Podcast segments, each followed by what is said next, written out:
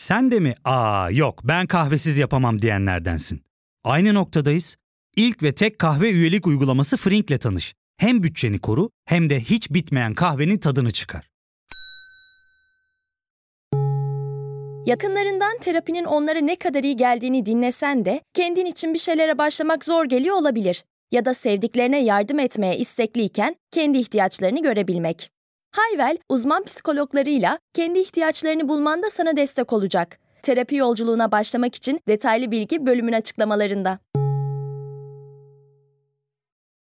Bölüm başlığındaki hashtag'te de gördüğünüz gibi sadece duymak istedikleriniz.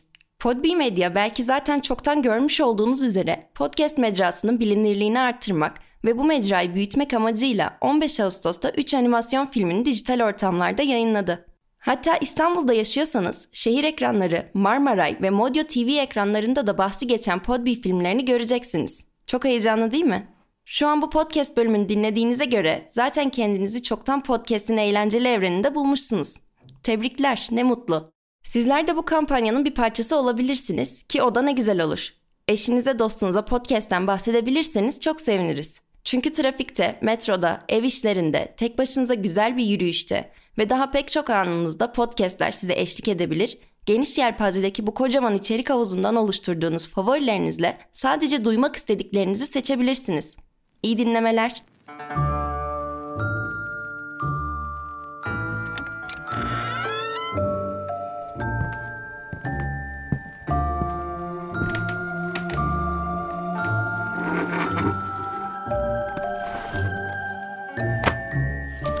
Ben Sezgi Aksu. Burası Karanlık Dosyalar. Bugün sizler için Gary Hilton davasını seçtim. Ne dersiniz? Hazırsanız başlayalım mı?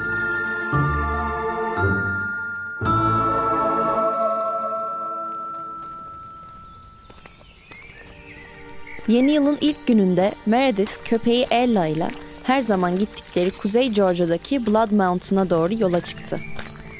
Biraz temiz dağ havası almak için yapılmış sıradan bir yürüyüştü.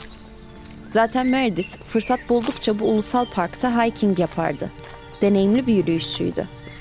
Onu tanıyan herkes bu favori aktivitesini bilirdi. Aynı günün öğleden sonrasında bir hiker olan Seth Blankenship yürüdüğü patikada olağan dışı eşyalar buldu. Sanki burada birileri kavga etmiş gibiydi.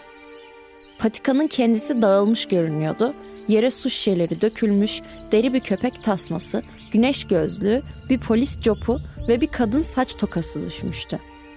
Seth olay yerine gelmeden birkaç dakika önce de Meredith'i yaşlı bir adamla birlikte görmüştü. Diğer yürüyüşçüler de o gün Meredith'i Appalachian Trail'ı otoparka bağlayan Spur Trail'da yaşlı bir adamla birlikte görmüşlerdi. Meredith köpeği Ella'nın deri tasmasını tutuyordu. Adamsa Seth'in yerde bulduğu polis copunu tutuyordu. Seth hemen bir şeylerin yanlış olduğunu anladı. O sırada Bill Clausen adında bir adam da patikaya geldi.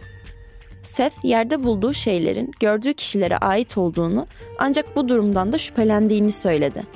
Bill de duyduklarından sonra bir şeylerin garip olduğu konusunda Seth'e katıldı. Ayrıca o da kısa süre önce patikadaki diğer yürüyüşçülerin gitmesini istiyormuş gibi sabırsız görünen yaşlı bir adam görmüştü. Bill yerdeki eşyaları toplamaya yardım etti ve yakındaki bir mağazaya götürdü. 2 Ocak'ta Meredith hala eve dönmemişti ve ev arkadaşı da endişelenip Meredith'in erkek arkadaşını aradı. O da Meredith'in Blood Mountain'da yürüyüşe gittiğinden haberdardı. Bu yüzden derhal oraya gitti. Hava da iyice bozulmaya başlamıştı. Kar yağıyordu ve çok soğuktu. Meredith'in kardan dolayı mahsur kaldığını ve geceyi arabasında geçirdiğini umuyordu. Ancak otoparka geldiğinde Meredith'in arabasının boş olduğunu gördü. Bunun üzerine park yetkililerini uyardı ve onlar da Meredith'i geciken yürüyüşçüler listesine aldılar. Bu gibi durumlarda çoğu insan yürüyüşçünün kaydığını ve çıkamadığı bir yere düştüğünü düşünürdü. Görevliler kısa sürede iyi bir halde kurtarılacağını varsayıyordu. Bu normal bir prosedürdü. Polis ve yerel acil durum personeli patikayı ve arabanın etrafını aradı. Son hareketlerini öğrenmek için cep telefonu kayıtlarını çıkardılar ama hiçbir şey bulamadılar. Yürüyerek girilemeyecek alanları aramak için bir helikopter getirildi. Ancak yine de onu bulamayınca Georgia Soruşturma Bürosu yani GBI çağrıldı. O gecenin ilerleyen saatlerinde patikada bulunan eşyaları yerel mağazaya götürmüş olan Bill Clausen kayıp haberini gördü. Patikada gördükleriyle bir ilgisi olabileceğini düşündüğü için gece 10.30 civarında ihbar hattını aradı. Ancak telefonu kapattıktan sonra Bill, bilginin arama ekibine yeterince hızlı ulaşamayacağından endişelendi. Bu yüzden yakın zamanda kurulan arama merkezine gitmeye ve birisiyle şahsen konuşmaya karar verdi. Sabah 3.30 civarında oraya geldi ve hikayesini tekrar anlattı. Bill, ailesiyle fotoğraf çekerlerken yaşlı adamın bir an önce gitmelerini bekler gibi davrandığını çok net hatırlıyordu. Bunun yaşandığı yerin sadece birkaç metre ötesinde de polisler garip bir şeye rastlamışlardı. Ağaçlardan birine birisinin bağlandığına dair kalıntılar vardı.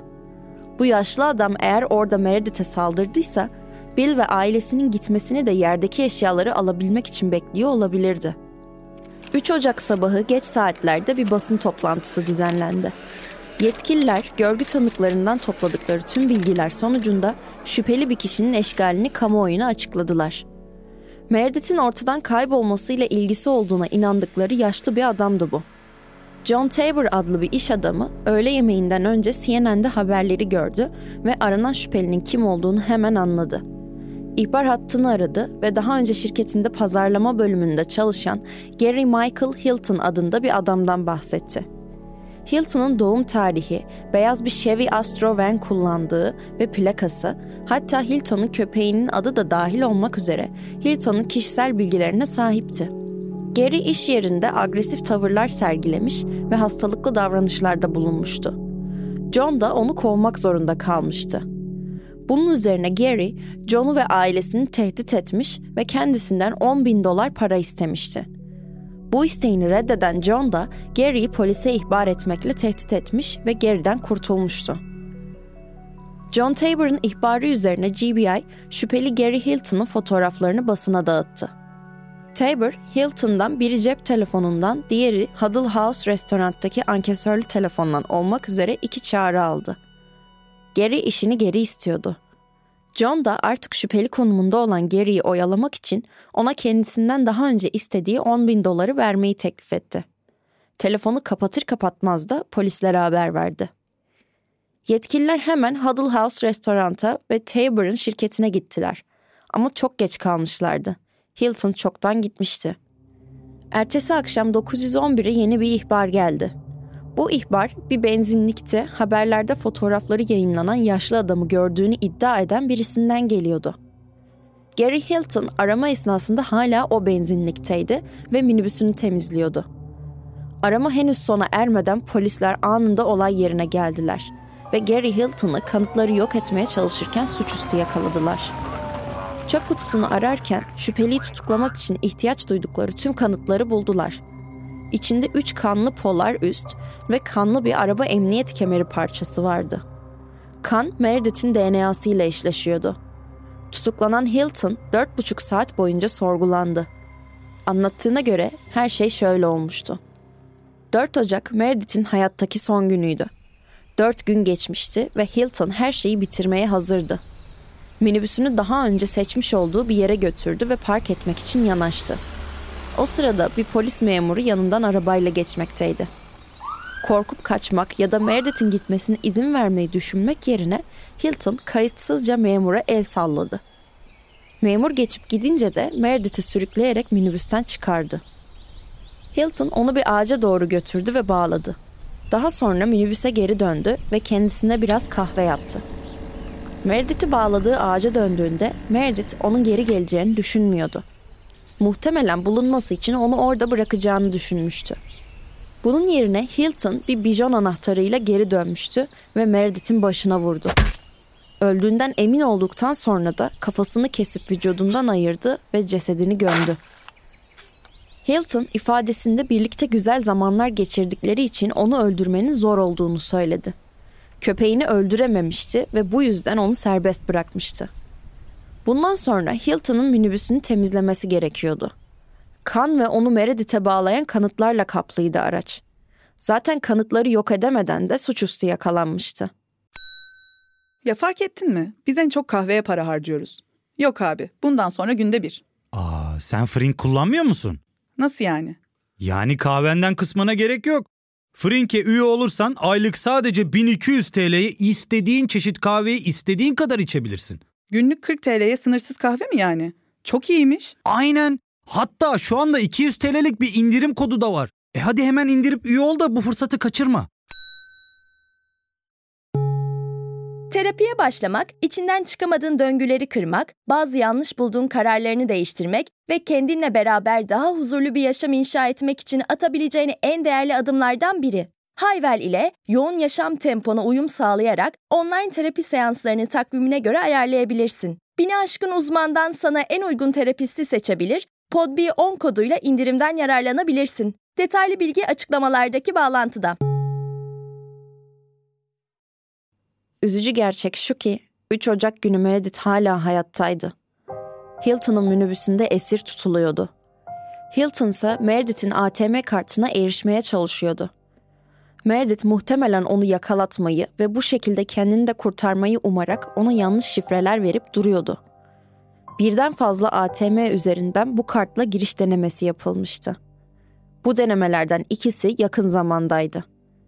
Bu şüpheli giriş denemeleri yetkililerin Meredith'in izini sürmesini sağlayabilirdi ama ne yazık ki artık her şey için çok geçti. Adam kaçırma ve cinayetten büyük olasılıkla idam cezası alacağını bilen Gary Michael Hilton, Meredith Emerson'ı öldürdüğünü kabul etti. Bir savunma anlaşmasında cansız bedeninin yerini verdi ve karşılığında idam cezası yerine 30 yıl sonra şartlı tahliye olasılığıyla ömür boyu hapis cezasına çarptırıldı. Minibüsünü inceleyen polisler Gary ya da Meredith'e ait olmayan başka DNA kalıntıları da bulmuşlardı. Ancak çok daha korkunç bir gerçekle karşı karşıya kalmışlardı. O halde Gary Michael Hilton başka bir cinayet daha mı işlemişti? 21 Ekim 2007 tarihinde Horseshoe, Kuzey Carolina'da yaşayan 80 yaşındaki John ve 84 yaşındaki Irene Bryant adlı emekli bir çift, Pisgah Ulusal Ormanı'nda bir yürüyüşe çıktılar. Uzun yaşamları boyunca sık sık doğada vakit geçirirlerdi. 2 hafta boyunca kendilerinden haber alamayınca aile üyeleri çiftin kayıp olduğunu Henderson County Şerif Ofisi'ne bildirdi. 30'dan fazla gönüllü, arama köpekleri ve bir helikopterle arama çalışmaları başlatıldı. Telefon kayıtları incelendiğinde Irene'in kaybolduğu gün 911'i aramaya çalıştığı ancak sinyalin kaybolduğu ve aramanın kesildiği öğrenildi. 10 Kasım'da arama ekibi Barnett Branch yolunda yapraklarla kaplı bir kadının cesedini buldu. Irene'e ait olabileceğinden şüphelenerek otopsi yapılması için Chapel Hill'deki adli tabibe gönderdiler. 3 gün sonra cesedin Irene'e ait olduğu kesin olarak belirlendi. Irene sert bir cisimle dövülerek öldürülmüştü. Bu artık federal topraklarda işlenen bir cinayet olarak kabul edildiğinden FBI soruşturmaya dahil oldu. Katili ele verecek bilgileri sağlayabilecek kişilere $10.000 ödül verileceğini duyurdular. Aynı zamanda Bryant çiftine ait bir banka kartından Tennessee Ducktown'daki bir ATM'den $300 çekildiği ortaya çıktı. ATM'nin güvenlik kameralarında beyaz ırktan ve sarı ceket giymiş bir adam görülebiliyordu. Ancak ceketinin kapşonu yüzünü kapatmıştı. Bu zamana kadar John hala kayıp bir kişi olarak kabul ediliyordu. Muhtemelen karısını öldüren kişi tarafından kaçırıldığı düşünülmekteydi. 3 Şubat 2008'de bir avcı olan Mark Waldrop, Nantahala Ulusal Ormanı'nda bir kafatası buldu. Yerel polis görevlisini yardım için aradıktan sonra ikisi birlikte olay yerini inceledi. Kafatasından yaklaşık 20 metre uzakta bir pelvis ve omurga tespit edildi. Cesedin yakınında herhangi bir giysi veya kimlik bulunmadığından kemikler merhumun kimliğinin belirlenmesi için Chapel Hill adli tabibine gönderildi. 2 gün sonra kemiklerin John Bryant'a ait olduğu kesin olarak belirlendi. Ancak John Bryant, Irene Bryant ve Meredith Emerson bu seri katilin tek kurbanları olmayabilirdi. Düzenli bir şekilde ulusal parklarda insanlara saldırma eğilimi gösteren bir seri katil söz konusuydu. Ve geçmişi daha da detaylı araştırılmalıydı. Araştırıldı da. 3 Aralık 2007'de Florida Crawfordville'de ikamet eden 46 yaşındaki Cheryl Hodges Dunlap, hemşire olarak çalıştığı Tallahassee'deki Florida Eyalet Üniversitesi'ndeki işine gitmedi. Bu davranışın olağan dışı olduğunu düşünen meslektaşları onun kayıp olduğunu bildirdi. Cheryl'ın terk edilmiş arabası ertesi gün ilçe sınırının kuzeyinde bulundu. 16 Aralık'ta köpekleriyle birlikte Apalachicola Ulusal Ormanı'ndan geçen bir avcı olan Ronnie Rams, beyaz bir kadının kafası kesilmiş, çürümüş cesedini buldu ve bulguyu derhal devlet yetkililerine bildirdi. Başlangıçta cesedin Dunlap'e ait olup olmadığından emin olmadıkları için otopsiye gönderdiler.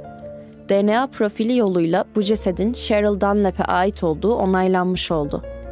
Onun ölümünü de cinayet olarak sınıflandıran yetkililer, Dunlap'in kaybolduğu sırada etrafta olan şüpheli yeşil bir kamyonu aradıklarını açıkladılar. Kamyonu süren adam, Tallahassee'deki Cheryl'ın ATM kartını 5 kez kullanmış ve hesabından $700 çekmişti. İlerleyen günlerde bazı insanlar polise yeşil bir 2001 Chevrolet Astro minibüsünü kullanan ve bir köpeği olan garip bir evsiz adam hakkında çok sayıda ihbarda bulundu. Ancak bu ipuçlarına rağmen kimse bulunamadı. Eylül 2009'da bir yürüyüşçü Gary Hilton'a ait olduğuna inanılan kamp malzemeleri buldu ve bunlar daha sonra Dunlap davasında kullanılmak üzere Florida yetkililerine teslim edildi. Yaklaşık bir ay sonra Hilton, Dunlap cinayetiyle suçlandı. Adli deliller onun cinayetle bağlantılı olduğunu gösteriyordu. Duruşmada savcılar Hilton'un Dunlap'i Leon Sinks jeolojik bölgesinden kaçırdığını ve 2 gün boyunca esir tuttuğunu, ardından da öldürüp vücudunu parçalara ayırdığını iddia ettiler. Ayrıca cesedi ormana atmadan önce kadının kafasını ve ellerini yakarak olası delillerden kurtulmaya çalışmıştı. Hilton'un savunma ekibi adli kanıt bulunmadığını iddia etti. Savcılarsa Hilton'un geçmişte bir kayıtta Cheryl'ın cesedinden kurtuluşunu itiraf ettiğini belirttiler. Jüri 4 saatlik bir müzakerenin ardından Gary Hilton'u suçlu buldu ve idam cezasına çarptırılmasını önerdi. 22 Şubat 2011'de Gary Hilton resmi olarak idam cezasına çarptırıldı ve Florida'nın ölüm hücrelerine gönderildi. 2012 yılında Hilton, John ve Irene Bryant cinayetleri nedeniyle 3. kez yargılandı. Savcıyla yaptığı savunma anlaşmasının bir parçası olarak cinayetlerdeki suçunu kabul etti ve şartlı tahliye şansı olmadan ek bir müebbet hapis cezasına çarptırıldı. Duruşmalar sırasında Hilton, Irene'i olay yerinde nasıl öldürdüğünü ve ardından banka bilgilerini gasp etmek için John'u kaçırdığını ve 22'lik bir magnum ile kafasından vurduğunu anlattı. Duruşmaları sırasında ve sonrasında FBI'dan suç profilcileri ve ülke çapındaki ajanlar Hilton'la röportaj yapmak için geldiler. Kriminologların görüşüne göre Hilton, 2007'den önce yaşanan başka cinayetlerden de sorumlu olabilirdi. Öldürmeye yaşı bu kadar ilerlemişken başlamış olabileceğine inanmıyorlardı. Hilton, anlattığım cinayetlere ek olarak aşağıdaki faili meçhul cinayetlerin şüphelisi olmaya devam ediyor. 51 yaşındaki Judy Smith, 20 yaşındaki Jason Knapp, 24 yaşındaki Rosanna Miliani, 27 yaşındaki Michael Scott Lewis. Cinayetlerini ulusal ormanlarda işlediği için Gary Hilton'dan Amerika'da ulusal orman katili olarak da bahsediliyor. Kendisi şu an 75 yaşında ve Florida'da idam cezasını bekliyor. Ancak idam mahkumlarının yüzlercesi sırasını beklerken doğal sebeplerden hayatını kaybetmekte. 2018 yılında idam cezasına itiraz etmiş olmasına rağmen bu itirazı hem eyalet yetkilileri hem de federal yetkililer tarafından reddedildi.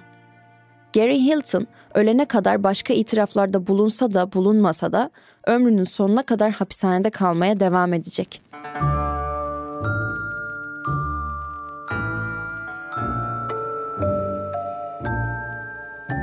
Evet, bu haftanın sizler için seçtiğim karanlık dosyasını ziyaret ettik. Bir sonraki karanlık dosyada görüşmek üzere. Kendinize iyi bakın.